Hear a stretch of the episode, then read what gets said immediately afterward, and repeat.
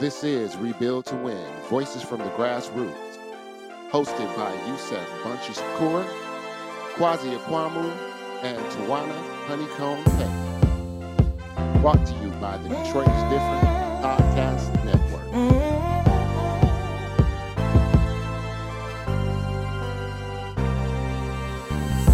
I just want to tell the whole world about my life.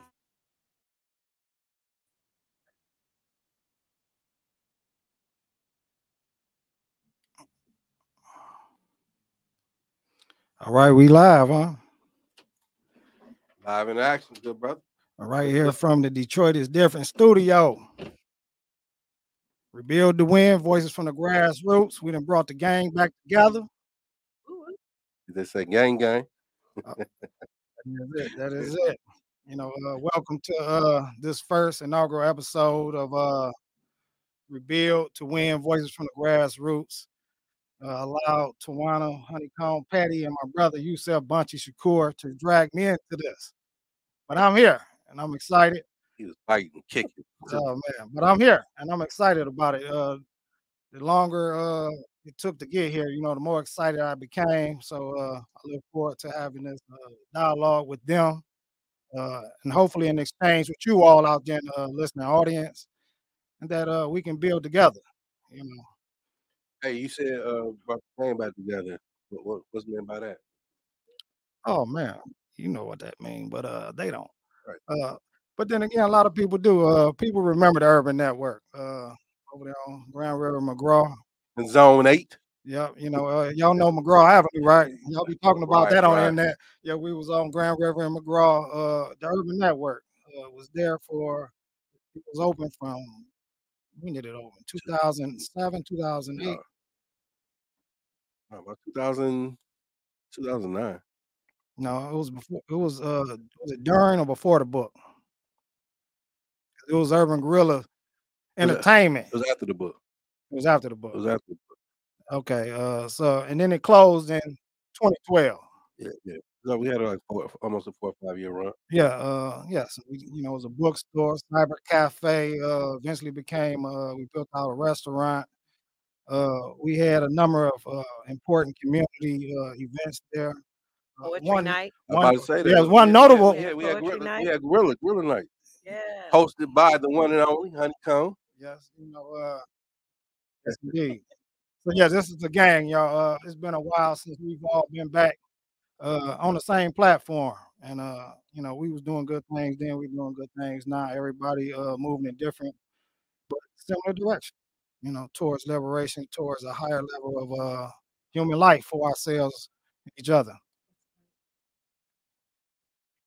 Right. So who are you? Oh man, I'm Kwasi Akwamu. Uh, I'm the elder of the group. Uh, you know, uh, but you know, I'm the elder of the group. uh, so yeah, so I'm the uh, wild card of the group. wow, we got these definitions kind of locked down, right? Right. But uh, yeah, this is a very informal uh dialogue we want to have. Uh, we want to talk about things that uh, people are not necessarily talking about. We want to talk about. We want to push back. Uh, we definitely want to expand the way we think about a lot of issues. Uh, we're not trying to come in and be uh, overly dogmatic, doctrinaire, but we definitely want to uh, increase our capacity to think through some of these issues that we confront day to day. Uh, that we can see beyond today until to see tomorrow, have some vision. And so this conversation is meant to be fruitful. Uh, we don't we don't want to be, and that's the reason why they had to uh, get me. Uh, you know, I didn't I didn't want to be another talking head. There's a lot of people out here talking, and, uh, you know, not to diminish some of the conversations that's taking place out there, but uh, it's a lot of confusion. There's a lot of confusion, and uh, I think that we got to be able to cut through this confusion and try to bring some clarity to the issue that our people can kind of. We talk about uh, black agendas, uh, having an agenda, and I think it's important. We can't have a, an agenda if we're all over the place. You know, everybody. You know, I mean, we're more confused now. I think Brother John uh, uh, said this. You know, one of the things he noted the other day when he was here. You know, Ba- uh, Barack. Baraka, yes. Uh, you know, he, he noted that this is this is one of the most confusing periods for our people ever. Uh, we are more uh, divided ideologically in terms of our uh, connection to the society, to one another, uh, and we just all over the place. And the thing is, you know, it's okay to have diversity. Uh, however, we need unity, and unity is not something that's ready-made. It has to be forged, and we have to have some kind of common agreement somewhere along the way. And uh, hopefully, our conversation builds us towards that. So real quick, um, you mentioned Jamal Rock. He was uh, part of a program that was presented to Wayne State, uh, Black. Uh, Black liberation, human rights, yeah, I'm about the Black Study. The Black Study Groups put that on. It was hosted over at the, the General Baker Institute, along in conjunction with Community Movement Builders and Black Alliance Peace. I just wanted to again, put context, dropped it out there as if the audience know. Uh, is there anything else you want to share about yourself before we move on to the Uh, Tawana Petty? I'm a, I'm a conscious new African. Uh, I'm a member of Community Movement Builder Detroit chapter, Malcolm X, uh, Grassroots Movement Detroit chapter, Rebuild Collective. Uh, I'm a, a member owner of the Detroit People's Food Co-op. Whoop, whoop. Uh, let's talk uh, proprietor of the uh, the shed. Uh, I mean, you know, just just out here trying to get in where I fit in and play a role wherever I can and support the forward movement of our people. Hey, yeah, I mean, uh, so I'm Tawana, also known as Honeycomb. I'm a mother, a lifelong Detroiter, uh, being a member of Detroit Digital Justice Coalition. Uh, I do a lot of work around data privacy and consent, uh, which we'll get into in later shows. Um, and yeah, I have the same goals as my brothers here. We don't always travel the exact same path, but we are we do have very similar destinations. Uh, that's the liberation of our people. Um, and so, yeah, I, I love what Kwasi has talked about thus far uh, about us having some common ground. But you know, the the contradictions that are that have been heightened is that we're pushing against a monolith in one breath, and then in another breath, we're trying to have a common ground. I think that's where the tension. You know, you hear a lot of times in movements like Black people are not a monolith. Black people are not not a monolith. And I know you're gonna challenge me on blackness and just even that as an identity. Um, but politically, you have us, you know, we're still very new in coming into the political ideology of blackness. And I think people are starting are still trying to find some pride within that. And that is where our struggle is. It's like people that are so much further advanced and where we should be um, ideologically, and then you have people who are just coming into pride of being black, especially when you grow up in a city like Detroit, where it's been a half century of propaganda thought, right? So we've been dehumanized in every narrative way, um, and so people are finding that pride again. And so, you know, a lot of people aren't ready to like let go of like blackness, but also want to push against this notion that we all think alike. But there's danger in that too. So um, I'm looking forward to deepening the dialogue around that uh, and what that means and how anti-blackness plays into that and other things I know we'll talk about. Oh, I'm with it. Uh, let me let me let me let me just uh, do this real quick. Uh, Rebuild to Win is part of our show's title. We, kind of like put two titles together. Uh, however, uh, it's not a it- it's a slogan. It came out. Uh, it, it it emerged following what we say is uh, the demise or the uh, dismantling of what was known the first BLM before there was a hashtag. Before it was Black Lives Matter, was called Black Liberation Movement. And uh, at the height of the Black Liberation Movement, we had uh, there was you know uh, a phase of armed conflict with settler colonialism. Uh, there was forces and part of the Black Liberation Army, you know, to give it a name, uh, they had a slogan called "Build to Win." Uh, in the seventies, of course, uh, Black Liberation Army suffered uh, major casualties, and there was consequences, and there was a lot of room for growth before their launch. However, uh, in looking back at that, uh, one of the comrades that I'll probably be referencing again and again, uh, who's no longer with us, but is also who's part of Black Liberation Army Coordinating Committee, Brother Yaki, Yaki Yakubu, Owusu Yaki Yakubu, he he did, you know, and looking back and examining this, they you know, he had to conclude that our movement, you know, uh, the war continued, you know, the war between us and oppressive forces continued. However, uh, we lost that particular phase of battle. And, uh, our struggle, you know, uh, we were watching part of Black Liberation Mondays over at Mama Cool Community House this past Monday. We was watching film, we had a conversation, we were talking about how, uh, our struggle, you know, we we tend to see the phase or the transition from the afros to the perms, Right. from the dashikis to the silk shirts and fly collars.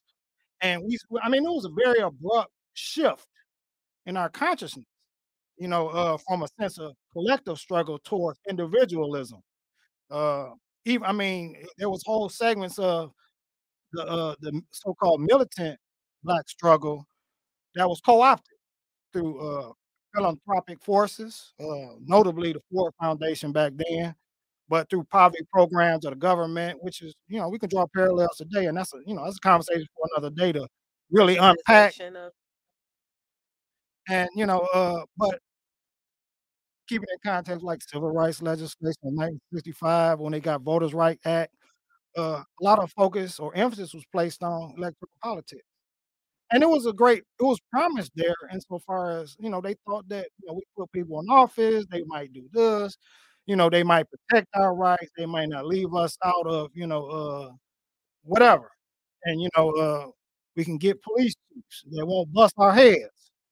Uh, you know, I mean, there was a lot of promise there that was unfulfilled, but that's a part of that, you know, that was a shift towards the destruction of the Black Liberation Movement, which led to, uh, the slogan being, uh, uh, changed from "Build to Win" to "Rebuild to Win."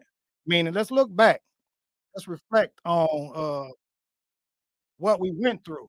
You know, uh, everything wasn't a victory, there was a lot of losses. You know, we can we can celebrate the victorious aspects of our struggle, but we have to learn from those aspects that, you know, took us a few steps backwards. You know what I'm saying? We still have political prisoners today, prisoners of war that, you know, a lot of us don't even know their names. And and that that's every day. Yes, absolutely, absolutely, and a new generation that, like, is anonymous to us because they've been out there from George Floyd, Michael Brown, all these, uh, contemporary protests against, uh, police, uh, brutality, murder, assassination, terrorism. And so, uh, "Rebuild to Win" is about us looking into this, reexamining, and, you know, trying to, you know what I'm saying, get a good footing that we can march forward. That's very important. I wanna say one thing real quick, we're real quick, and we should also see it as a direct contradiction to "Make America Great Again" and "Detroit is Coming Back." I mean, "Rebuild to Win," it should be a challenge to that notion. Maybe more systemically, but when I hear "Make America Great Again," I know what they mean, and I know what they're trying to call America to become or to continue to be. Um, and when I hear "Detroit is Coming Back," I know what they're trying to call Detroit to become or continue to be.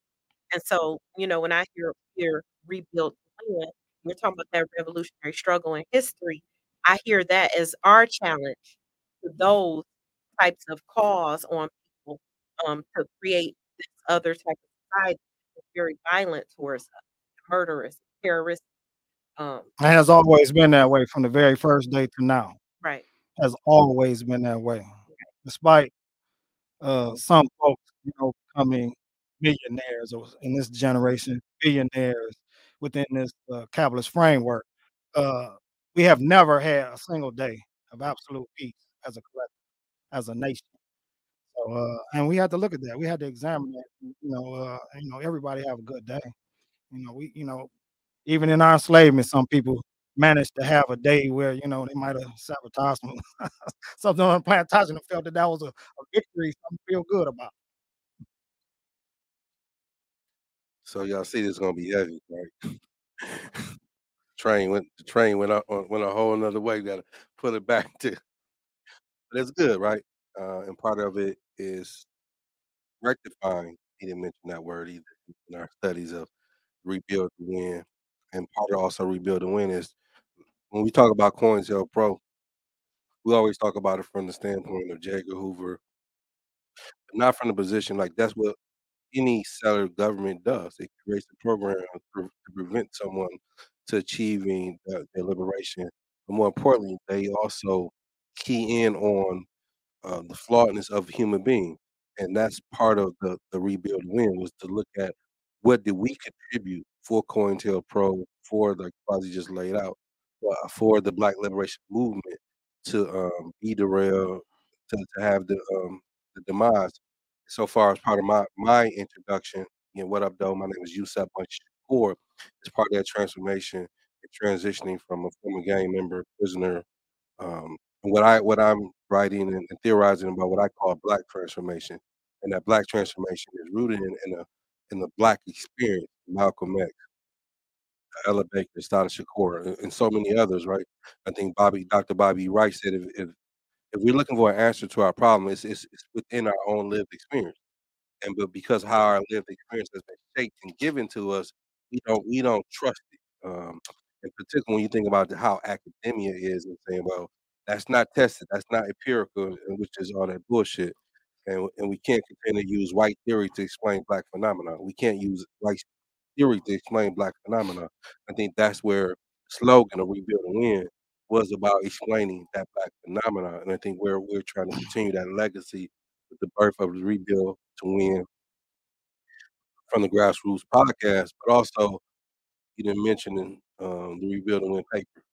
There's the rebuild and win newspaper that we're we're going to also be talking about some of the articles that comes out uh, quarterly, um, and just just just being able to share. Like um, I didn't want to do this like like my other two comrades over here. None of us really want to do it, but and we know, it was a time, time to do it. So time for time for everything, man. Um, I think we you know we share a little about us. All we we're all native Detroiters, um, up like Detroit. I'm son of Ava Joe. How long we been knowing each other? Y'all a little longer than me, but it's been at least been about 15 You know, yeah, years it's, it's now, Over ten something like years. that. Yeah. So here's a caveat to me and Kwasi relationship. Like most folks, most people know that him and I was in prison. Most people don't know that him and I never did time. We was never on the same prison. Actually, we had a mutual comrade that um, Kwasi had uh, left a prison that I rode in, and him, him and his brother, it was um, organizing together. They was doing some political studying. At the time, they were starting uh, Black Prison. it was, uh, it was a Black prisoner, Black Panther prisoner party. Yeah, yeah, yeah, yeah. They recruited. Brother name was uh, Singora, aka Smiley. He recruited, he recruited me. But actually, and how we met, me and me and Smiley was over books. Like when I got to that plantation, people knew of me as a guy with books. People knew him as a guy with books, and it's so funny. We we meet up like instead of having guns, say who guns the bigger, whatever. We meet up like who book, who library was the dope. And I, I and I can right exactly. I can admit at the time, you know, he had me right. I, I had more religious, more uh, contemporary type. He had that that revolutionary. I mean, at the time, that's what uh, Seize the Time was coming out, Blood in My Eye, or, or they was reissuing those books, and Black Classic Press was putting them back out. exactly, and I'm like, oh shit, I need that in my I need that in my life. That's how that's that's a little caveat most people don't know about Kwasi and us. We never officially met until we came out came home out of prison. Uh, Tawana and I, we met at uh Hill Detroit. Ah, okay. So how what year was that? Shit. Oh, that's 13, about 13 years. I Yeah. that was Uh, uh, 2010. oh, that, okay, that was the, That uh, was the march. 2010. That Yeah, was yeah, yeah, no, yeah, grassroots march yeah. against uh, violence. Yeah. From the east to the west. Caveat: Tawana ended up being my uh, opening act before I came and spoke. She came and gave a dope ass. program and stuff. Kwasi was Kwasi around somewhere taking pictures. yeah, that day. prob- probably so. Yeah. But 'Cause the I- most important part about that event was the west side marched to the east side, Right. and but you know we all met up somewhere in the middle. Um, and I, it was powerful. It was a powerful experience. No, that was that was uh, Yeah. you know met up at Palmer Park right there at the kind of the mid juncture from the east side to west side. Yeah. No, it was beautiful. Uh, I want to say that one thing about that that experience. What was um, powerful.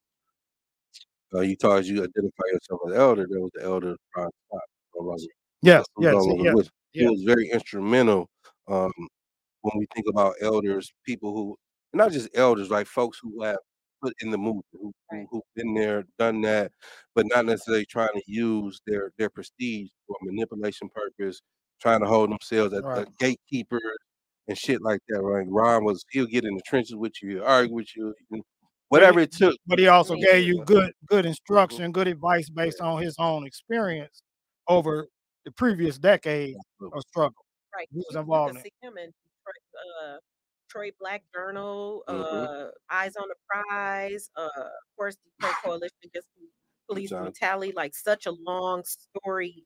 He's a Detroit history. Panther. When Yes, the Panthers Detroit Panther, were the Black. Panther Party, he was a, a, a Black Panther. So he had a long history, and he definitely was an elder in the struggle and uh, was in terms of trying to shape some of the younger folks who was coming along and trying to, you know, play a good role as an elder is supposed to play, you know, and not like I say, being just caught up on his own position as having experience and you know, it's a lot of ego Yeah, yeah. in the movement, and there's a lot of people that don't want to, you know, get. It's rough. It's rough. Hey, so I got a quick question uh, before we transition to uh I'm still introducing. 'cause I gotta it have is- yeah, so yeah, no doubt. Um, share share Ron, a Ron Scott story. Mm. I go. I go first. Um, we I was using. I had a flyer out. Uh, it was my documentary, the first one, one of my first uh, mini documentaries that that I was in my book, and we we was at over there. What's that place over off seventy five? Um, Clay seventy five and Clay. Russell Yeah, the Russell. Um, we Industrial Center. yeah, it was a meeting in there, right? And Ryan walked in. He, he, and at the time we had met. He looking at the flyer. And I think I you know, you trying to promote yourself. I'm, I'm, I'm trying to get out there. I, I use this certain language. He's like, who is this guy? I think he know everything. It's Some, you know, some Ron said. And I'm like, I'm that guy. Of course you did. Yeah, he was a high head. A high head. Like, don't dim my light. right. Like, Damn, bro, for real. Like, we end up, man. Ron, Ron ended up being. I told him he's like a father, but that was those things happen, right? And I think that's part of the, re- the rebuild and win. Like, we, it's not always going to be peaches and cream. You're gonna, Right. you're gonna. One generation to the next. And we had to, and we had to build those links. Otherwise, each generation is start from scratch. Uh, they start with no experience, and therefore, you know, the cycle continues to repeat itself and not advance itself. And uh, that's where we have to we have to break that cycle of going in circles. We continue to repeat history largely because we don't know history or we not attend to the lessons that are offered in history. And I think you know we lack that. Uh, and we living in a very one of the uh, I say contributors to the confusion today is is that we have more information at our disposal today, you know, uh, than ever before with just the internet. And I mean, you can, I mean, books. If you can't afford books, you can you can find a PDF. I find PDF copies a little bit of everything on the internet. Uh, but we prefer the sound bites. Like I say, that's one of the reasons I didn't want to be a talking head because I mean it's easy to you know to be driving down and listening to someone talking, and you know there can be some good information, but it can still be inadequate, very inadequate to a fuller understanding. And we often don't take the next steps to kind of fully develop a position before before we ourselves begin to advocate these positions. We don't understand, you know, the pros and the cons of this, that, or the other, and we hurt ourselves in that way. It's, it's a harm to us to, uh, to, to launch something with, you know, inaccurate information. And you know, uh, I'm I'm with Miles. No, no investigation, no right to speak. And so uh, I think it's important that we do uh, try to, you know, sort through things. And one of the things that I thought would be interesting for this show is that each episode we would introduce, you know, a book. You know, uh, introduce a book. I mean, you know, it can be from whatever vantage point you think is relevant. We introduce a book just briefly to the audience, something that influenced you, something that had critical uh, information, something that relates to maybe you know further understanding a current issue. You know, uh, I think it's important because uh, readers make leaders. I do, I do think so.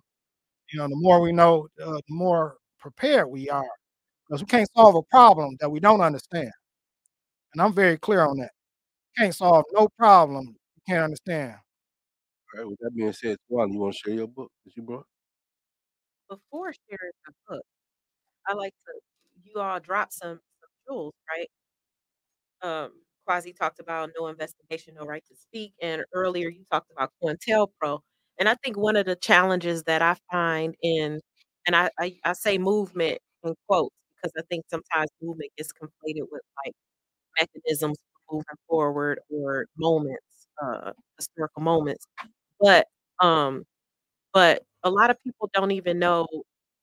A lot of people centers like the surveillance of our movement and the targeting of our movement on COINTELPRO. They don't think about the Bureau of Investigations. They don't think about like pre-COINTELPRO. They don't think about how some of the same agents were leveraged against Garvey and the Panther Party. Um, and so, you know, I find myself a lot of times because of those sound bites, I find myself a lot of times listening to um, talking heads um, and not being able to get even very meaningful dialogue and conversation from what's being said because I can tell it's very surface. So that I, I'm really deeply grateful that we have decided that this was going to be a podcast that's going to be rooted in study uh, and rooted in uh, educating and pushing back against those conflations between schooling and education. We're all very well educated. I'm not pretty. I'm not very schooled, right? So I do a whole lot of studying Self-study. that's outside of academia. Exactly. Exactly. And another thing that we talked about that I'm really excited about is thinking about like etymology of words, like how they came into being, how we started to uh, build and use um, certain language, and what language we should be pushing back against. And so I'm just really excited to be in this space with y'all. Um, I've always been challenged politically and intellectually when being in space with you all. So I'm like really deeply grateful to be back in this uh, political struggle um, with y'all. So the Right book on. that the book that I decided for today that I was going to lift up is uh, Detroit I Do Mind Dying Study of Urban Revolution. Um, a show. Right, do that. Have been that's nice. know. And and you know, a little humble brag. I got a lot of signatures in this book, you know, like Mike Right. Hamlin and like like Angela that. Davis, Uh, and you know, a few other folks are in here, uh, authors of the book. Um, but I, th- I think this I didn't. He passed away before I got the book. But um, but I will say this. All right, well, I said Um, General General Baker. So. Yes. I was gonna you know, mention mention him in reference to this book. But the reason why I want to lift this book up is not only because we're seeing a lot of worker movements like reemerge um in this moment, like you're seeing like Amazon workers, Fight for 15, uh, tech workers, a lot of workers like that movement within the working class is reemerging. Um, but this book really did a lot for me within like taking myself out of the uh, job system, making me think about the job system as connected to my humanity. And so, out of many books that I've read over time, uh, Detroit I Do Mind Dying really did center my humanity for me in a way that other books had not. Um, and so I think this is a very important book to study. Um, if you're in a work, you're working class, or you're in any sort of mindset where you want to push against the status quo, or you're challenging capitalism, or anything, this is a really rooted Detroit story, and it really does teach you that everybody within the capitalistic system is is deemed replaceable. Um, and so if you detach your humanity from job systems, these academic systems, and all these systems that are trying to define your humanity, um, you can have more of a systemic impact in movement or uh, or those movement moments that we find ourselves engaged in. So it's a very important book. It's very Detroit centered.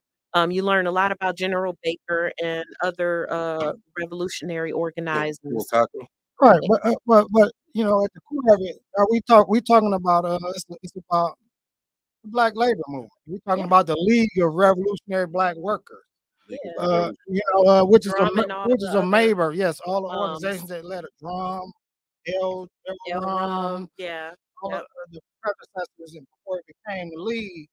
You know, all these uh the black workers, the the hardest, you know, the uh the ones who uh uh, the what they say the last hired, first fired, worked in the foundries, the, the the line dirtiest jobs, yep. dangerous jobs, uh, never could be promoted. And the labor movement in general was very discriminatory. Uh, Still is. You know, right? You, you know, it remains. Except, you know, it's the major shift is a lot of the unions are working hand in hand with the corporations. They supposed to be unions UAW was you ain't white back then. No, that's that's what they would call it. The Yeah. organizers would say. General Motors financed one of the uh, uh, big strikes in the 70s. I mean, like literally financed this. I mean, it's it's, it's all for show, but it began uh, in earnest among the workers who did. So this is a book about you know the working class struggle as it emerged in Detroit through the uh, auto industries and related uh, industries. So But I really want the new industries, the new organized, the new energized young people to see this as something to stand on the shoulder, you know, absolutely stand on the shoulders of this organizing. no doubt. 'cause that was they was on the cutting edge. This wasn't just some Detroit. They was it was on the cutting edge. So now, uh, let, let me get back to this introduction. 'cause you was- he started something, but uh, and I want to complete it because I, right. Uh, me and Yusef, we we started our, our journey behind enemy lines, behind uh, bars and barbed wire. I didn't uh, Yusef. I started. I mean, I knew Yusef father before Yusef was in prison. Mm. Yusef, uh, one of the unique things about Yusef's story, uh, when people first, you know, like read his first book, is the, the thing that most people are struck by is that he he developed his first relationship with his father behind bars. I, I knew his father before I knew him, so he was considered like a little brother to me because I had a lot of respect for his father, and still do. Uh, and his father is still incarcerated. Uh, I would like to say a politicized prisoner, but it's definitely political insofar as the situation. I'm sure one day we might be able to devote an episode discussing that brother, Jamu Baruti. Um, but uh, I knew his father, and so, like I said, the relationship is we we began to create a, a inner prison uh, organizations. It, it began with you know this thing. it- I was very young in my consciousness. I was very just trying to, like I say, jumping on things before I really understood it. I read about the Black Panther. I was incorporated through Africa before I actually had my first uh, literature on the Africa. I literally was using the word based on something that resonated with me in a footnote in a law book. Do you hear me now? Uh, a lot of people know about George Jackson, know about Malcolm X as uh, very influential uh, people from behind the prison. There's another brother that came out of New York. I used to look for his lawsuit. His name was Martin Sostre. Uh, oh man, this brother was started him out in the 50s. And uh, and a, he had he was a uh, paralegal, and he did a, he was doing he was suing in prisons for all kind of things. Uh, but this he was a Puerto Rican out of New York, so he's but he knew Arabic, Spanish, and English, and so he had in New York prisons organized or organization uh, connected to the Nation of Islam, independent Nation of Islam. It was called the Muslim Brotherhood. And I remember reading in a footnote, they had like excerpts from this in this lawsuit, excerpts from these documents that was seized. It was a secret organization. This in the 50s. You know, uh prison, there was yeah, in the prisons, it was a, it was an underground kind of because you know uh, they didn't have the right of that kind of religion in there. But he fought for that and eventually getting it. But in a later lawsuit, after he got out and went to Rochester, New York, and they railroad him back to prison during the time when you had these urban rebellions, and uh, uh, uh, Buffalo, New York, I believe it was. And they had he had a bookstore. He got out and opened up a bookstore. He was an anarchist. hold on, hold on. You, you basically saying he got targeted. Yes. Yep. So Yep. yeah, he got With that little- targeted, and we like talking that store with the little red thing, Yeah. and then it's in the middle. he Yeah, got targeted. So this got this is what we talking about. He became a political prisoner.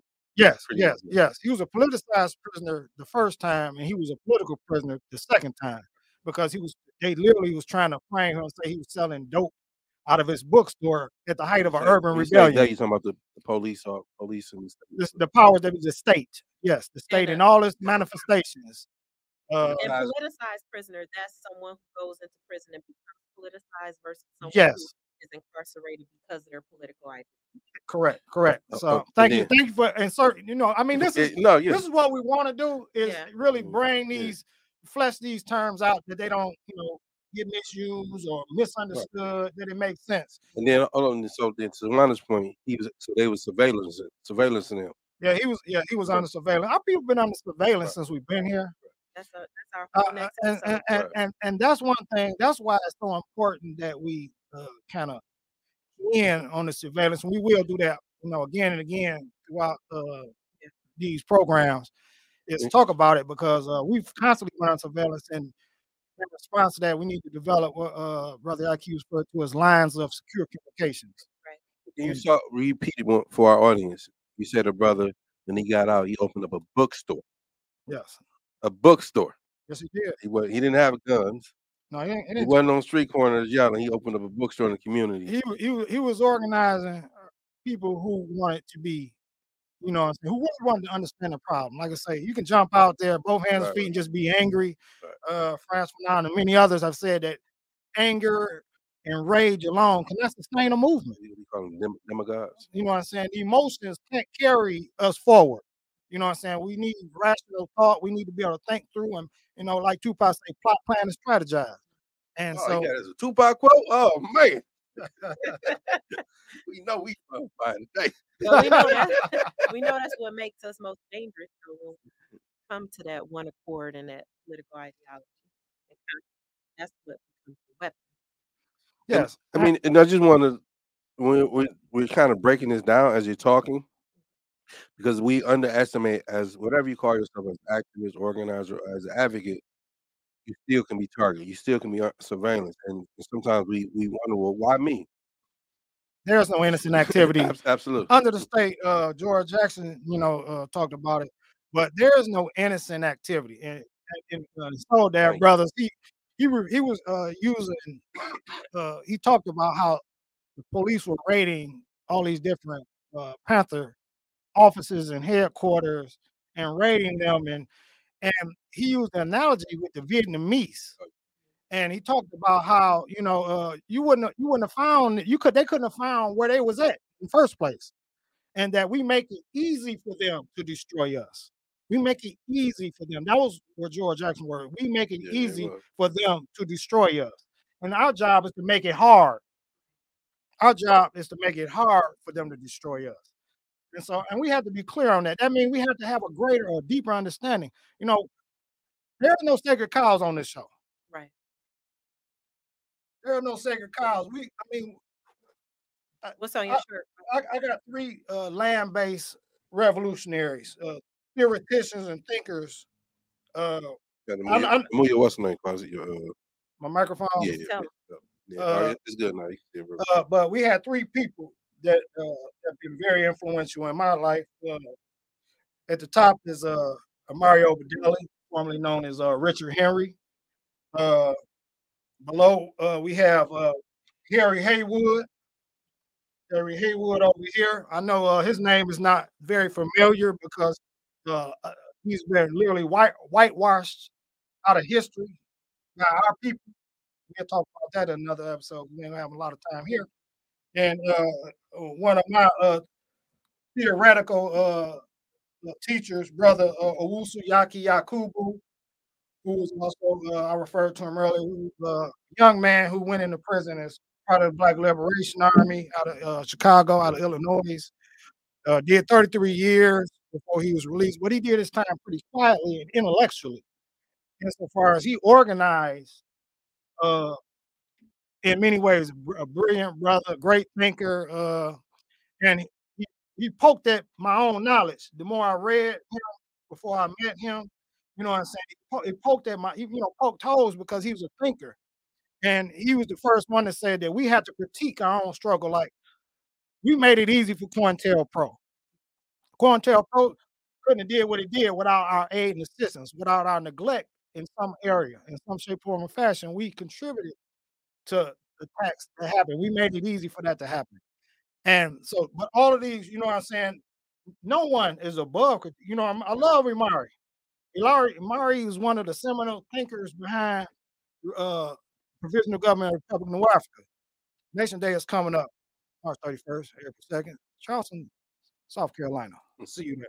Uh, That shame, the Slick shame, commercial. let's say the shameless plug. but you know, but Imari, but and Imari, you know, uh, you know, I don't agree with everything no one says, and you know that applies to us as well. You know, nothing we say is uh, is gospel, but you know, what I'm saying that's why learning how to think. You know what Malcolm was always talking about, learning how to think and not what to think. Right. And oftentimes we find ourselves regurgitating things that other people said without even unpacking it to its fuller meaning Romanticize. and and and and, and it really put a put a put a uh it, it, it halts our struggle from from moving you know sometimes it stagnates us sometimes it sends us backwards. You know it sends us backwards and you know we try to you know Kwame Nkrumah say forward ever backwards never. How how does that tie into the book that you brought? oh uh well I brought I brought a book.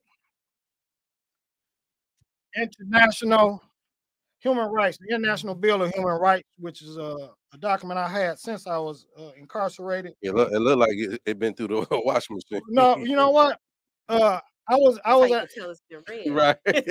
i was at imax correctional facilities uh level six supermax Hold here in michigan so- for so a couple on. years Let's clarify that. I'm a- how, how long ago was it since you've been at IMAX? You was at IMAX? uh that was in 1991 92 90 92 92 So it's- that's over twenty years. Yes well over uh yes it's So, long, so you've had that that that particular book. Yes, but it, it's one of the things they did. We Hold on, I- hold on, they so took on. staples out of Yeah, hold on, everything. let's So hold when they got your book, they took your staples out. So I had to use thread from my uh, prison blues and kind of sew it back together through the holes to bind the book. So Kwasi is the elder. I think I was Right, a right, freshman in high school. I mean, I mean, I mean, prison that you yeah, you went through after leaving IMAX. Now, Again, I'm just trying to put it in context for How people. you We, carried that book. right, you know, because we say Oh. 20 years and we rush in like, wow, Uh, that's, that's, that's heavy. uh, I mean, don't get me wrong. I haven't pulled this. It'll probably be more No. damage. I, I hadn't pulled it out in a long time. But and- and the reason I brought it is because it, it highlights some of the things that I also we also going to be talking about. Like I said, this is the introductory episode, so we're just kind of setting the tone. But in international law, which to me uh, supersedes uh, domestic settler colonial law, is and, and, you know we have we, it's a lot of pushback and critique, and it's justified against the United Nations. But most human rights law, as we understand it today, we had to keep it in context. It was happening at a time of a global upheaval from colonial countries. Was a- Liberation, liberation struggle. you know, liberation struggles from you know South America, Asia, Africa. Uh, you know, they these struggles, some of these uh, newly emerging nations from colonialism were the countries that were shaping human rights law Right.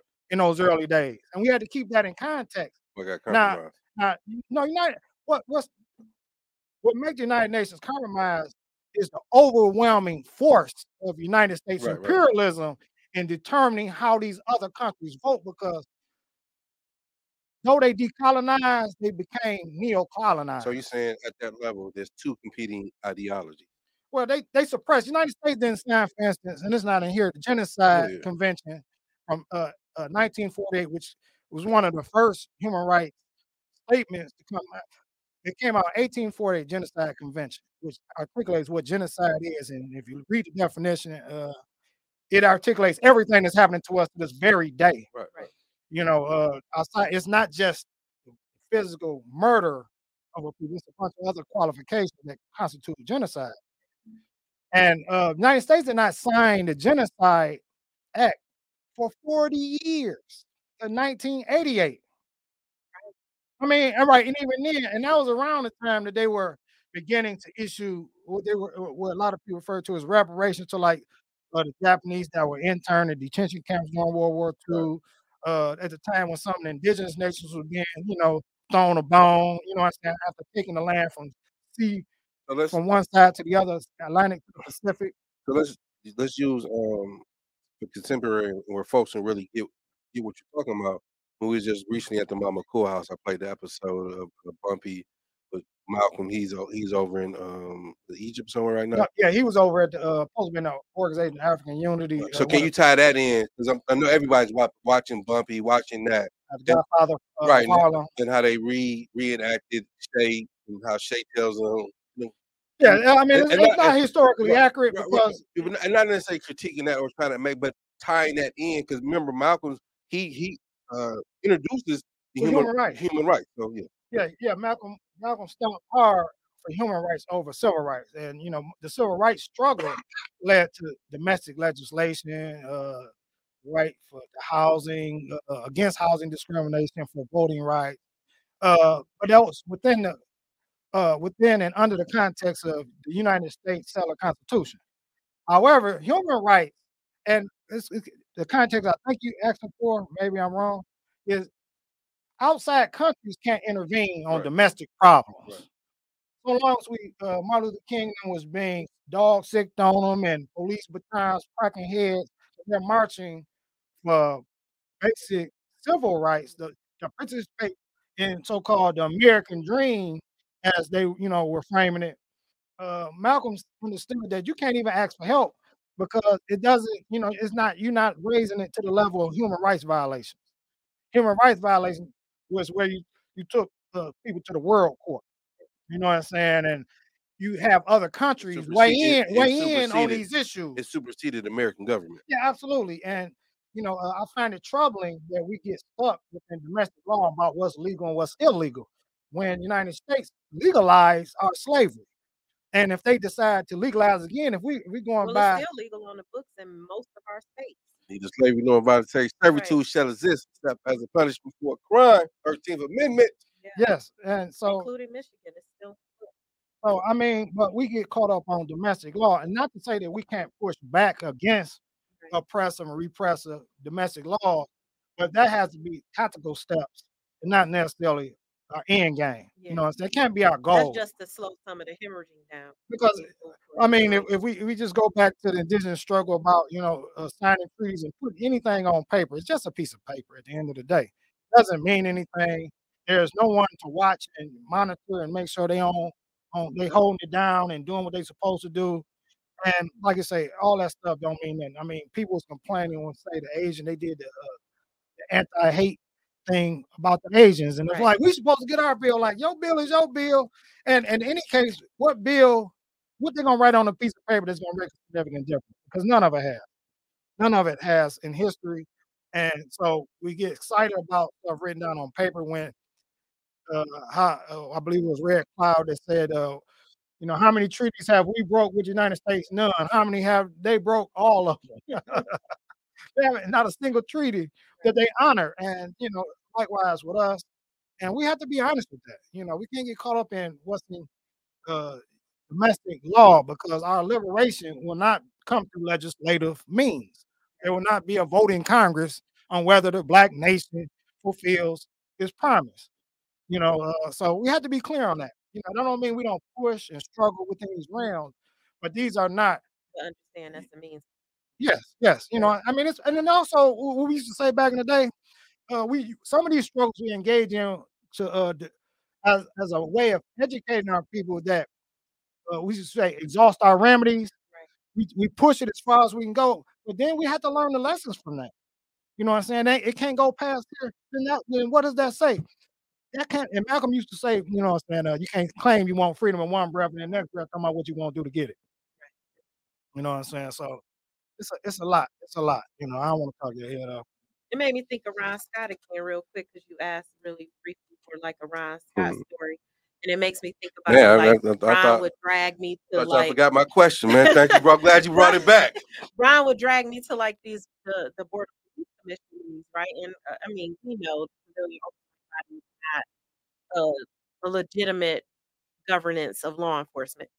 However, I knew that I learned through him that that's a space to educate and politicize our people about what Right, we think. Right, exactly. So you had a lot of elders, particularly like the the the large voting base, they religiously go to those meetings and they're hearing one side of the story. They're hearing propaganda. So if they're hearing propaganda, then what is our intervention in that if we're not in those spaces to give what our ideology is? So yeah, so it makes me think about that, like, you know, sometimes voting, voting, uh, or other things that are put on paper or op-eds or podcasts or any mechanism of sharing a narrative is leveraged as an intervention to the dominant narrative that has put us in the position that we're in. And so I just want to bring that up. I used to go kicking and screaming to those with Ron Scott, like, why I want to go to those meetings. Long, boring. Yeah, like who wants to go there? You know, and now I understand why Surrounded by the police. yeah, And go on the record that it's another it's another view. right. Go on record that it's another view, you know, because they can always argue, and they always argue that uh, what we hear is that people want more police. Right. Yeah. And you know, they don't hear that some people saying the opposite. Or sometimes people who want more is because they haven't heard our alternative vision. I think t- that's a great point when um, you illustrate about Ron, right? And Ron taught me that uh, every revolutionary is an activist, organizer, advocate. Not every activist, organizer, advocate is a revolutionary. And the, and the point, the point being, a revolutionary is, is one who ha- has a commitment to an ideology, commitment to a certain lifestyle. But What we- is an ideology? Ideology is, is, rooted in um, a theory, rooted in a particular belief. Set- It's a set of ideas, Yeah. we, and we all governed by ideas. We, we, I mean, we don't always consciously know what the ideology is, but uh, when you say I want to be a boss, I want to be a CEO, that's the ideology attached to those concepts. Right. You know, uh, when you say I Sometimes it's just an agenda and a goal, and you don't even notice. right, Like you said, I, you, you're fulfilling an ideology that you don't even understand. Which makes It- you more dangerous.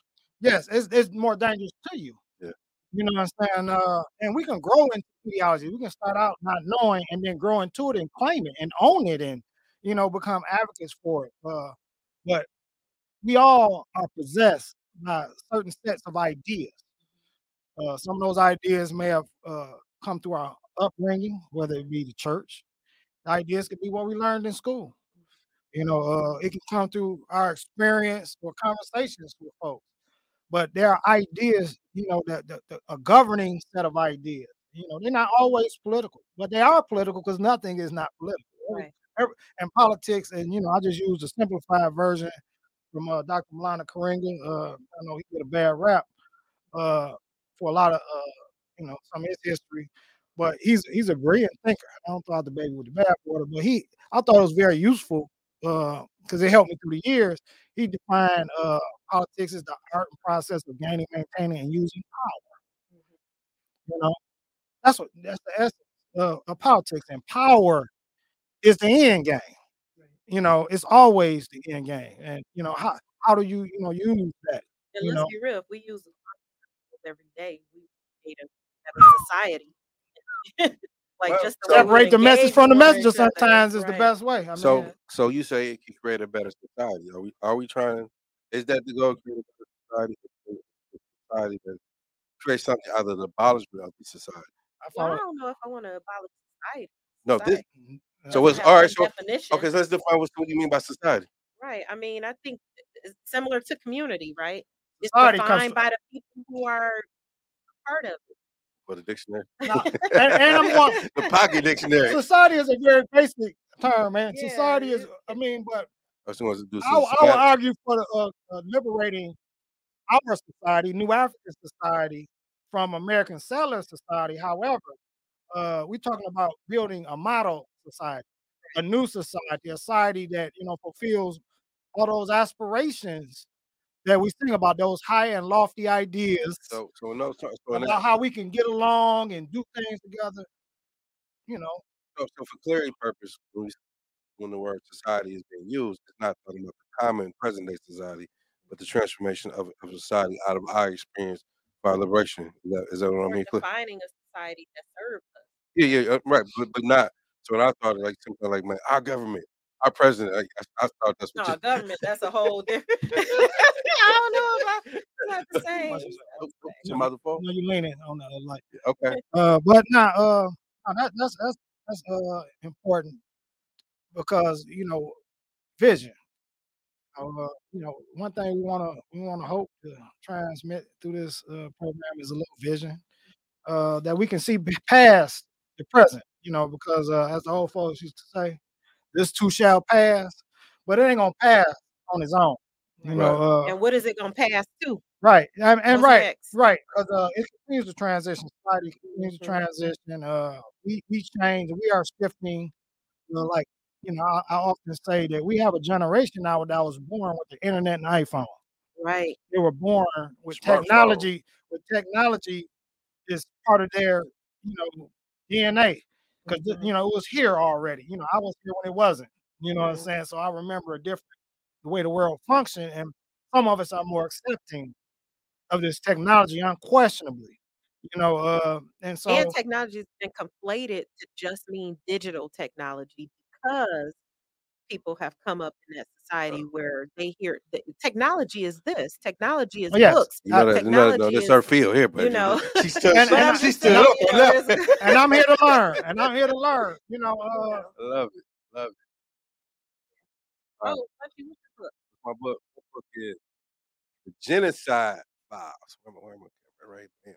You said that kind of joyfully. I did, I did. I, Cause I don't read a lot of novels. see, you got the you got the flag. This ain't colored in, but Yeah, I, I repeat, I don't read a lot of novels. I probably can count on one hand, one hand and a half how many novel, novels I read in my life. Um, same, same here. I don't even remember how I came across this book. And when I, a matter of fact, I What's do. the subtitle on that? Um, the Geno- Genocide Files, a novel of, sus- uh, of suspense. Hmm. Matter of fact, uh, Robert uh, Boxer. Okay, I can't think of his other name, but anyway, he- Rico. Rico, Rico, Rico he, X. he gave Rico X, Rico X. He gave me this book, man, and um, it, it's like the spook who sat by the door 2.0, Hmm. and Is it fiction? No. it's not nonfiction. It's nonfiction, but It's it's fiction. yeah, it's fiction. Yeah, Okay. yeah, yeah, I'm sorry, yeah, it's fiction. But it it it it tells like the, I, I really I hate the word story, but it tells a story where it, is, it uses this character of his brother, uh, who works. He actually he's a um, part owner in a, uh, a newspaper company, and the newspaper company is struggling, and so he decides like, well, the, way I'm going to save it, I'm gonna I'm gonna get on the ground or that, that Republican mentality and put my put myself up in boost, uh, bootstraps to get out of out because he's he's getting all the pressure because he's the uh, minority in this in this situation, and as a result, he he finds himself in this conflict of, of some police, and so he begins to do investigating reporting, and investigating reporting takes him on this whirlwind where he learns stuff about his family that he was that had been held from it. But doing but doing this process, it, it really walks you through transformation. Hmm. He starts off as as this petty bourgeois brother, looks down on the Negroes in the ghetto. And by the time you get to the end of the book, he learns that his so the genocide files, it talks about how the government had this plan, this plot, how to destroy and kill black people. And his father was at the center of trying to solve this problem, but he didn't know this. And then he- and his and his brother, I mean his father's brother was a like a guerrilla and whatnot. So at the end, he be, he starts off as this very uh, petty bourgeois revolutionary. Wow. Very, very powerful, very, very entertaining, very engaging. And then like the stuff that you and I we all talk about and we try to explain to people. I ain't trying to hear that black shit, or I ain't man going somewhere. He was one of them. Right, exactly. And, and, and, by the end of the book, he's the one. He's on the opposite end, and that's why I really when we said that joy, excitement of that, because we talk about what you on the show is who are who are who are our audience. You know, our audience is our people, and our people could be a multitude of folks. But how do we talk to and talk to them in a, in a manner where we ain't talking over the hill. Again, we talk like as we've been demonstrating. We gonna say a word. We about to break this word down. We just ain't about to drop shit on you and keep it moving. And and it's just a talking head shit. That's what's up. Loving it. That's what's up. We're gonna deal with nomenclature too. We're gonna deal with uh, terminology. We're gonna, you know, we're gonna uh all all language isn't equal. And uh nomenclature is Our you know, study is not equal either. yeah, it's not no, we got comments. We was uh Yeah, yeah. how do We we just been chatting. How, how do we access those comments? This is new. We we just getting acclimated to this. Uh, you know, Detroit is different. It's very high tech, and so you know they're doing Yeah, more than I'm prepared for. Let's give a shout out to Joy, uh, Joe Black and Kari. Woo-hoo. Kari Fraser, Joe Black. Yes, yes. Thank you. for. Congratulations on the start, man. Happy, excited. We happy to be here. Yes, we are. I want to say real quick while we doing that, uh, Kwasi talking about nomenclature. It's really important. Ah, okay. I, I just want to say it's really important uh, we live in a society where like billionaire Dan Gilbert has bought like dictionary.com and source.com. so we can't, and thinking about digital technologies, and right, we can't, we're going to get to a point, and you're looking at Chat GPT and all these other technologies that we can have more deeper depth in a, a future show. But we're getting to the point where reality cannot just be taken for granted, right? The definitions of words will change. The the the ways that words are articulated online will be changed, and new generations will come into a different sort of consciousness based on who is at the helm of owning these words. And so it's just really, really important that we keep that in mind. you know, yeah, 'cause wo words, um, uh, a professor, uh, Ngugi wa Thiong'o said that, you know, language is a carrier of culture, Mhm. and not culture in the sense of, you know, artifacts, not the the dashiki and the dreadlock How we be, But way of cul being. culture, like culture is the value systems, the mores, the, uh, you know, everything that governs a society, Mhm. a people, a community, a village. And uh, language being a carrier of culture is very influential. The, the terms that are used to describe phenomena, like you say, uh, they had a civil rights struggle. Malcolm X introduced human rights to the to the to that narrative. And he shift he shift Yes, that was a major that was a major shift. It was a, a, a, a a mind opening shift to another way of interpreting or understanding our reality, which is very important. But we're gonna also introduce terminology and nomenclature uh, that is uh, particularly designed to help advance our struggle. Uh, one of the things I did not particularly or explicitly mention about myself is that I am uh, a conscious New African. Uh, you know, conscious New African. That Darren just Mack says, that is "Free the just a, now conscious New African is a term that just happened to be used in uh, the Code of Umoja, which is the Constitution of the Republic of New Africa. And conscious New African means that uh, I am aware and accept or embrace my New Africanness, as opposed, you know, we say that all the descendants of those who were enslaved are New Africans. Just some are not aware of their New Africanness, and therefore, when I say kind of New African, just saying that I accept and embrace that I am a part of a nation that evolved uh, right here okay, inside the belly of the beast. Uh. You know, so you know, uh, nomenclature is important, and you know, uh, I refer to, you know, I don't do it as often because sometimes it could confuse people. And one thing, I- I'm, I'm I ain't never heard of the word today. So what what word is that? honestly. Well, nomenclature is just a def- Just that's the- an English term, just how into you how you name things to, Mhm. uh, to give it meaning. And but uh, Like the etymology of the word, like what's the root? How did, it, how did the word develop? or how or how it you know uh, how it is used like historically. They refer Mhm. like we in Detroit. All three of us Detroit. Uh, don't you, you got family that you know your family didn't start in Detroit. Right. Right. You know your family didn't start in Detroit. Our family didn't start in Detroit. We end up in Detroit. There's a, a wide range of history that refer to it as the migrations. Right. Uh, But we that- know it was forced terrorism a lot of times. I mean, you know, the narrative is they saw better home, better housing, better jobs, uh, you Mhm. know, better education because schools in the South, you know, and Mhm. that, all that is true. All that is true. That's not the entire story because it doesn't explain the family that left uh, in pre-dawn hours. You know what I'm saying? Hoboed on the train that was passing through because he owed so much debt as a tenant farmer, as a sharecropper.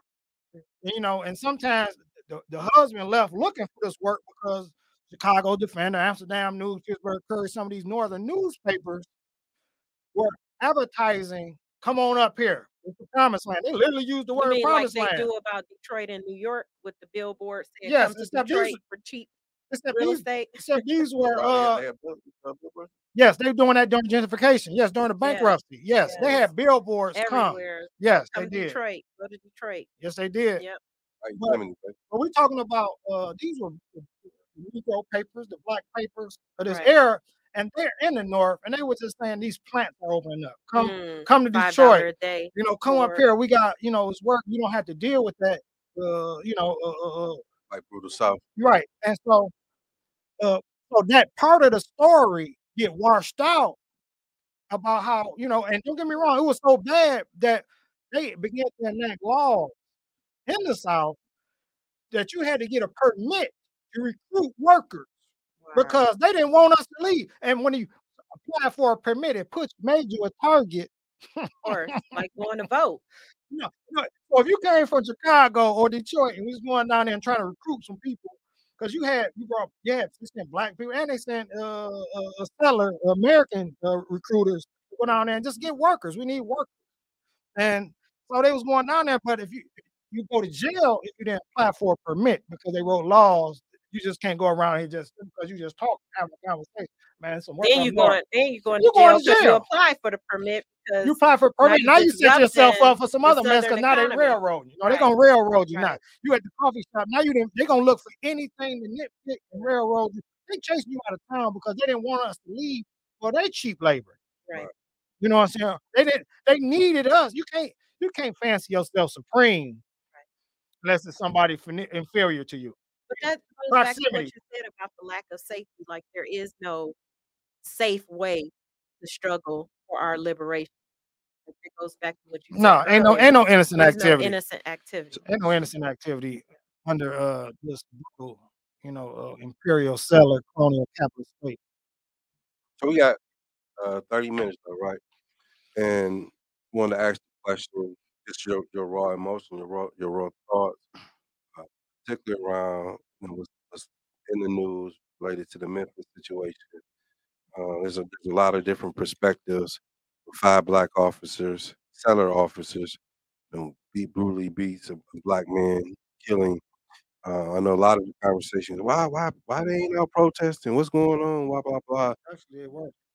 But yeah, I mean, this is you know, and just wanted to give folks uh, initial thoughts. Uh, you know, mean, today in our today's show is, is what you saw us just just introducing ourselves. And I think um, our ability to we, we touched on some hot things, but just kind of zeroing in as we get ready to leave, give you people a taste of what what will do come in terms of once we structure it out more in terms of you know, what a topic will be. I don't mind going first if someone else like to.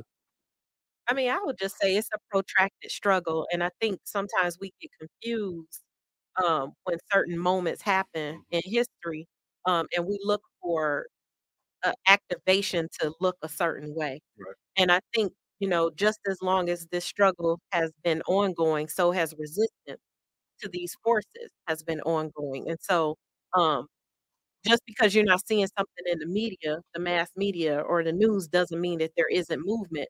And also the people who ask the questions should be asking those questions of themselves. What then are you contributing to transforming the system? What are you looking for externally that you need to see a certain type of response? And if you're not seeing the response that you're looking for, then how are you perpetuating that response? And so yeah, that's that's what I would say to that. Yeah. For me, for me initially, uh, was trying to unpack the layers. Mhm. I mean, any of us who, who reside in the ghetto, or we say nowadays the hood, which is a, a very oppressed community, a very oppressed area, which we don't control, but we think we do. We don't control nothing in there. So as a result, the police comes in as an occupying army, and Ali Kwasi talk about neocolonialism of that aspect. And many of us know of black black officers beaten, killing, but we had never seen, to our knowledge, to our knowledge something like five. Or I think they said it was a, white officer. Yeah, it was other it was other officers. They But- just weren't in the in the in the view of the camera. Right, One of them was right. actually it was his body cam that was used in a lot of cases. You saw his hand here and there, and you heard his voice. Right. So that's so, so as a as a from a psychological standpoint, trying to uh, wrap our heads around that, and then you you see the, the immediate response. Either uh, they get fired or uh, suspended. Brother got suspended Yeah. I mean, char- and, before they were charged. and this kind of falls in with a lot of our discussions in around the, the, the dynamics of race and how race is, is it plays different roles. Where what we see on the other hand, the white settler settler folks, did they get all due process, and and then if they do get it suspended, they get they're getting suspended with pay, et cetera, et cetera. You know, you don't even know the names, you don't see the images, but with, with these guys, it, it, was it was a totally different right away. totally different process, right? So for me, that's like a it was like a double injustice in there. You know, the injustice of the young brother or the brother who, who was, who was killed, but then you see the the uh, white settler or white hegemony laying, putting these black men out to dry as well. But in reality, they're part of the system, part of the problem. But that's leading to the confusion because we look at the officers as if they're why they why do they do that? They're supposed to do the right thing, but the, their their loyalty, their interest is a different situation. So being able to de- deconstruct them as black men, but also as officers, which they saw themselves more than just black men.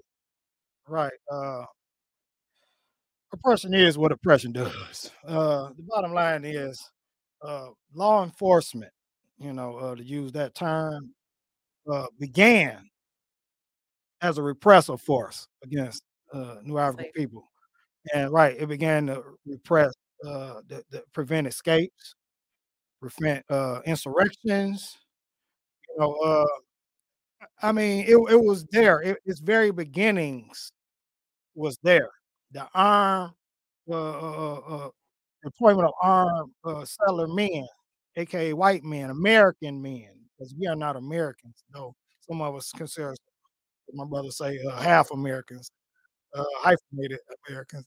But you know, so the, that aspect confused us because we didn't we we associate these kind of brutality or terrorism or murder, death of our people. We associate it with uh, uh, what we like to say is you know racist cops.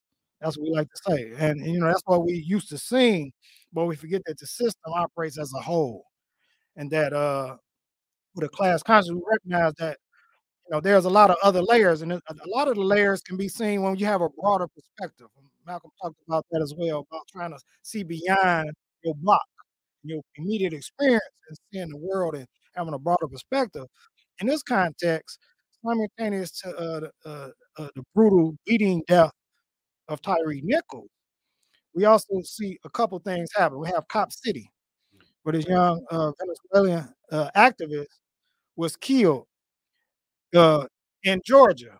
You know, uh, and they were they were uh, occupying the forest to prevent, you know, as a part of a protest uh, to raise uh, awareness around the buildup of uh, Cop City. That was the name. of That's the name. That's you know, Literally, literally Cop City. literally Cop City is this massive, uh, you know, supposed to be this area of the forest supposed to be conserved. It was actually in law conserved by law in in uh, uh, uh, Atlanta law, and you know you had lobbyist forces. Now it's being funded by a corporately funded foundation, the police foundation, which is uh, like I say, we go for Okie doke all the time. Uh, after the George Floyd protests, which you know reached you know populations around the globe, uh, in the height in the in the midst of a pandemic, uh, people came out and protested, and uh, with that came a lot of corporate uh, piggybacking, and they, you know you had all this marketing campaigning from all these major corporations, Black Lives Matter. They start giving out grants for doing programs to fund this and fund that. But what people didn't know about was that they were also funding the same police we was protesting. Right. Cop City is a privately funded, corporate funded entity. You know, we're talking about a training center, not just to, for Atlanta police. This is supposed to be a training center that's supposed to be high tech at a level where cops can come in and get elite training in law enforcement. But what does it say about a society that needs this many internal cops? It's one thing when you got a society, you got an army to protect the borders from encroachment from the outside. It's an entirely different thing to say this is a civil society when you got police, you know, uh, in military apparel. You know, they Right. they're rolling up in tanks and special equipment when people dogs. protesting, when this Yeah. society says in their own Declaration of Independence and Constitution about the right to be able to, you know, stand up against, even if your own government do something, but they bring out the tanks against these very people. Yeah, it's supposed to be your responsibility. So, but in addition to Cop City, Simon simultaneously, we have something happening right here in our own backyard, here in Michigan. Uh, Camp Grayling, which is a, uh, uh, what you call that? Uh, you call them uh, National Reserve, uh, you know, troops, military troops, reserve troops. Camp Grayling is the largest uh, training base in this country for, for the National uh, Reserve. Uh, I forget how many, uh, it's like 250 square, it, it takes up 250 square miles of forest up north. They're trying to expand Camp Grayling by another 250,000 square miles. The people up there, you know, which is probably a very conservative uh, population, are pushing back because they love the land, they love the, they love nature, and you know it's a, it's a lot. But this is supposed to be for military training, international for training forces, repressive forces in other countries. Imagine, uh, real? Right? I mean, where Israel actually provides training For our for, for people US here law because they have enforcement, ex, you know extremely advanced repressive technologies, and they actually do a lot of training to the United States inside the United States. I mean, So that th- goes, they goes back- specialize in that. That kind of goes back to your inter, international point, right? How- I how- mean, yeah, we just have to see the big. not- pic- yeah. It's it's about really trying our very best. We can't which is why the see it all. opts out of so many of those. Can you Well- say that again? That's why the U.S. opts out of so many of those, like UNESCO agreements, uh, international treaties, and different things. So they don't have to live up to those rights. standards, Mhm. and and so Slick- it's trying to slick see the big picture. No, we, no, we, we really do have to uh, try to see the big picture the best we can. Uh, we can't do everything that's happening all at the same time, especially if you're going to work every day and you're trying to take care of your families, trying to you know do your due diligence in your community, whatever. You, we can't know everything, but we also need reliable outlets to be able to share the information that, that we can trust because you can't trust everything that's floating out here. People flim flam all over the place, even within the struggle. Uh, people Yeah. sponsored by us. I will say Oh, that's so- one reason why that's that is that is one thing I do migrate to that Jimmy and Grace, you know, with all time what time is it on the clock the world. Like what time it is on the clock of the world should be defining how we engage in movement, theology, or uh political education because What chances are oh, whatever is happening, time out. here What's political education?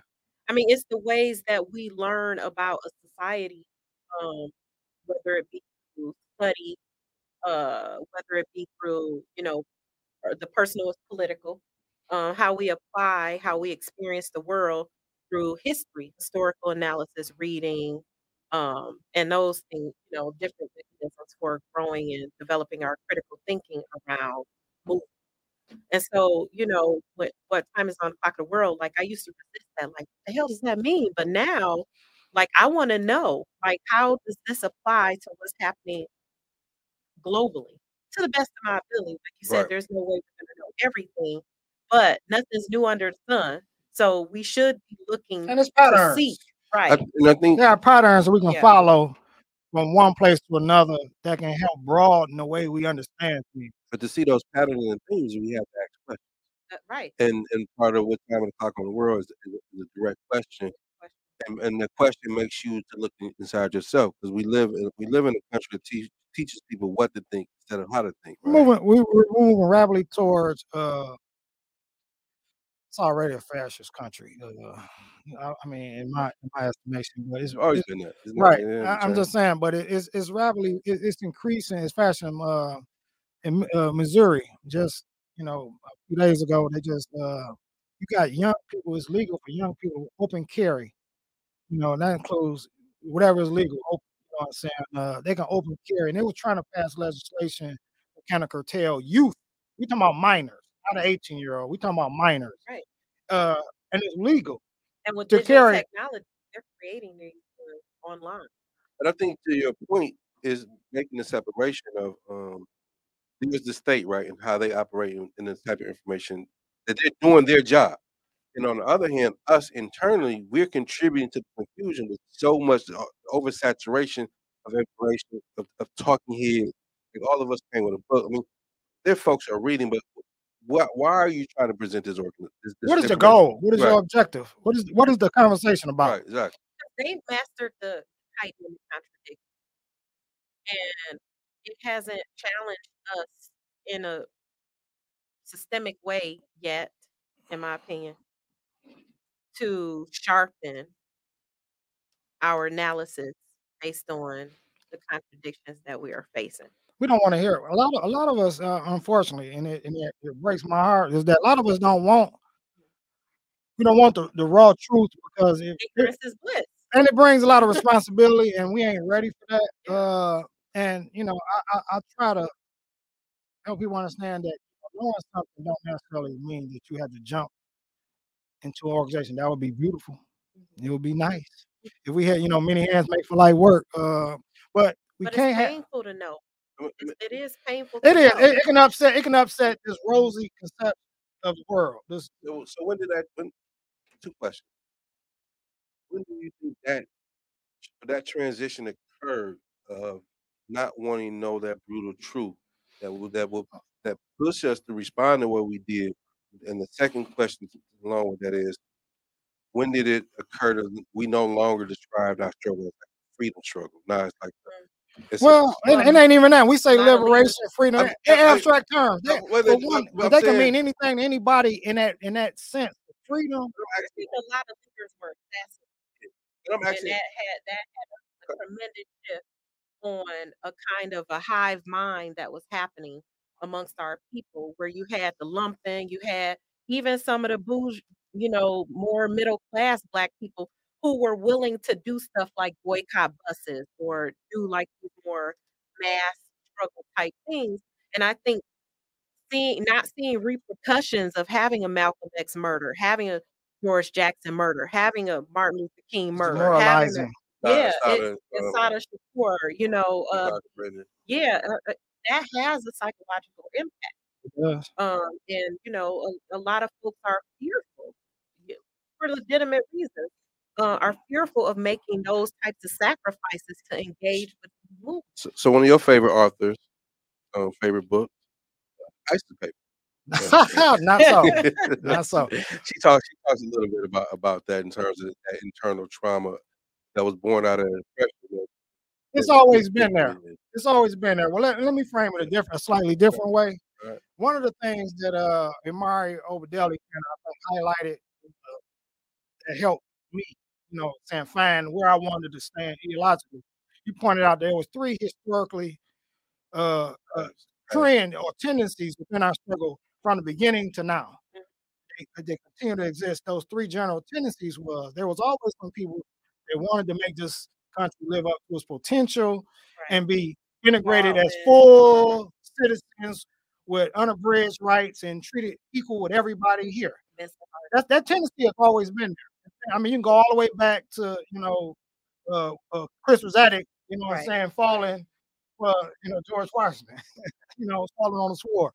Um, but you also had a tendency, you, you know, going back to say people like Paul Cuffe and them who, you know, they wanted to go back to uh, to the motherland. They would say, "I want to go back home," and there was some because we had many generations born here that said, We have We- a culture. I want- we want- created, "Right, we Well, want land here," yeah, and yeah. not only that, we want the land that we most we were most instrumental in developing, Mm-hmm. which was the, uh, historically known as the Black Belt. They said, "I want the land where my blood, my sweat, my tears help fertilize the soil, where we buried for 246 years continuously uh, ancestors during that period of colonial bondage." That's another one of those nomenclature terms that I would use to refer to slavery. I call it colonial bondage because we are born as a nation, you know, saying in the belly of the beast and we were born, you know, when Americans, when the English and the Irish and the Germans and the Slavs were becoming Americans from their different ethnicities and being born again in the West on, on this North American continent as Americans, simultaneous and side by side with them, we were in the fields in the South from Igbo, Hausa, Fulani, on and so on and so forth. We were becoming a new kind of African. We were, you know, we literally discovered our uniqueness on the, in the halls of a slave. Because the, when we keep in mind that when we talk about African culture, we didn't all speak the same language. Right. And all those people didn't come from one tribe on those boats. Those people, they was herded into those castles, those dungeons on, on the coast. Some of them were coming from different areas. They were little coming in at a time until they got a boatload of them together. And they came, they all brought different cars. They was in them halls of those ships, looking around like literally, we all in the same boat. And they began to realize that's when uh, Sterling Stuckey talked about how we began to cross those cultural lines and seeing ourselves as one because we were one. We didn't see ourselves as African prior to that because we never had this continental view of ourselves. We were, I'm my tribe is my humans, my they you know use the modern term. We were set tripping. You know what I'm saying? I'm Ashanti. You know what I'm saying? And that's what we is. You ain't Ashanti. you- Zulu. Right. You know what I'm saying? I mean, so we we we we were set, tripping, but that was natural part of evolution of humanity. People were like that all over the world. So it's nothing unique to Africa. But uh colonialism tended to halt that period, and we got stuck in that phase. Colonialism preserved those divisions because it benefited colonialism to have those divisions. Kept the chief, the chief, get a little, he get a few little gifts, a little trinkets and things like that, and they even act like they was paying him respect, but they needed him to keep his tribe in line. And you know, hence we still got a form of uh, modern tribalism on the continent of Africa. You you know, we talk about Pan Africanism. We don't even, you know, we struggling with the, you know, uh, tribal conflicts in these countries where borders were built by colonial powers. So we really want to say colonial bondage, referring to slavery, that we were a nation that was colonized. You know, enslavement is one way of referring to it, colonial bondage speaks directly to the nation formation aspect of it.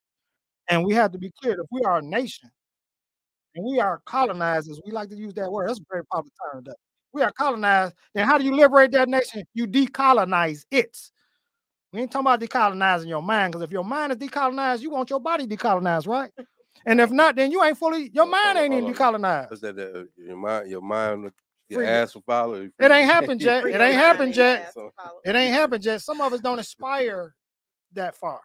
And I like to say that uh, if your inspiration, if the history don't inspire you to aspire more, then what is it? What is the benefit of it? To feel good? but some something that something that we have and I, I oh I love this and I think we in an, another show we got to dig a lot deeper into what you said about like we're all in the same boat like literally like looking around and saying like we're literally in the same boat and why there is the resistance to considering us all a monolith right and like what what contradictions are heightened when there's that resistance from some of us and then Those there's are class differences. for yeah, yeah. So- So, I think a, a deepening on that um is is going to be long overdue. So Um, I say Jet then I- magazine, Ebony magazine, they began to highlight uh the we finest, the best, become. the finest, the finest Negroes. Right. You know what I'm saying? The black, nigg- the, the black Negro- aesthetic, the, the black aesthetics. you know what I'm saying? They they began to shape this, and you know, it didn't start with they them. were building with Th- the and but, talented but they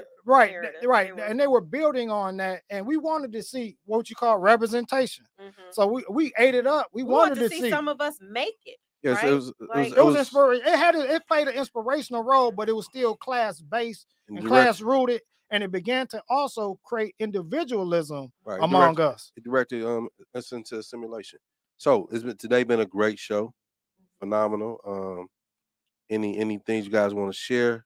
I know, no today was getting organic. We talked, covered a lot, man. So, uh, we got black liberation mondays returning again this monday yes, yes, yes. over at mama cool community house uh starting at seven. Um, I'll be the host. Film we will we we will be watching is Spook Who Sat by the Door. Our our ultimate goal is to have Black Liberation Monday run from 9 a.m. to 9 p.m. Uh, just a, a, a, a dope opportunity for, for black folks to just come and just experience experience ourselves. So it's kind of what we're doing here. A lot of pop-up events. Um, we're still working out the kinks, so so so just bear with us, um, getting some other folks involved. But no, that's our vision. and just kind of having that um series running throughout and, until we, we don't want to do it no more. Uh, just right. just in general, man. Just anything closing, how you felt, uh, anything uh, miss uh, that you wanted to say you didn't say. I know we, we no, we it's, it's, probably- it's a whole lot. I mean, we touched on so Yeah, much yeah, that we didn't expand on, but it's it's a good thing because uh, you know, maybe some of the audience, uh, you know, you know, hit hit hit them comments and let us know what about such and such. Y'all say y'all's gonna get back on that and uh, you know, bring that.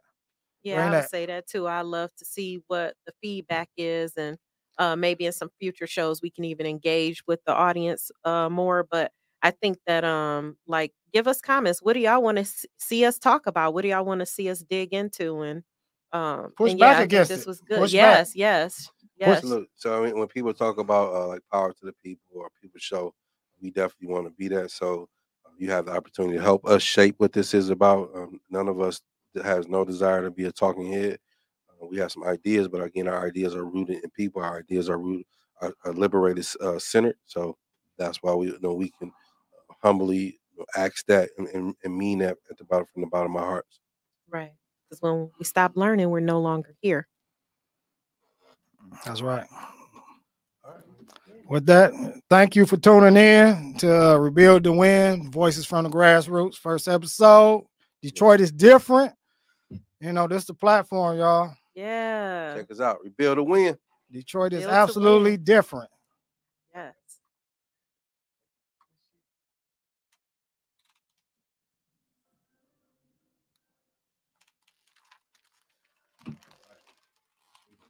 Oh, that was fun. It was.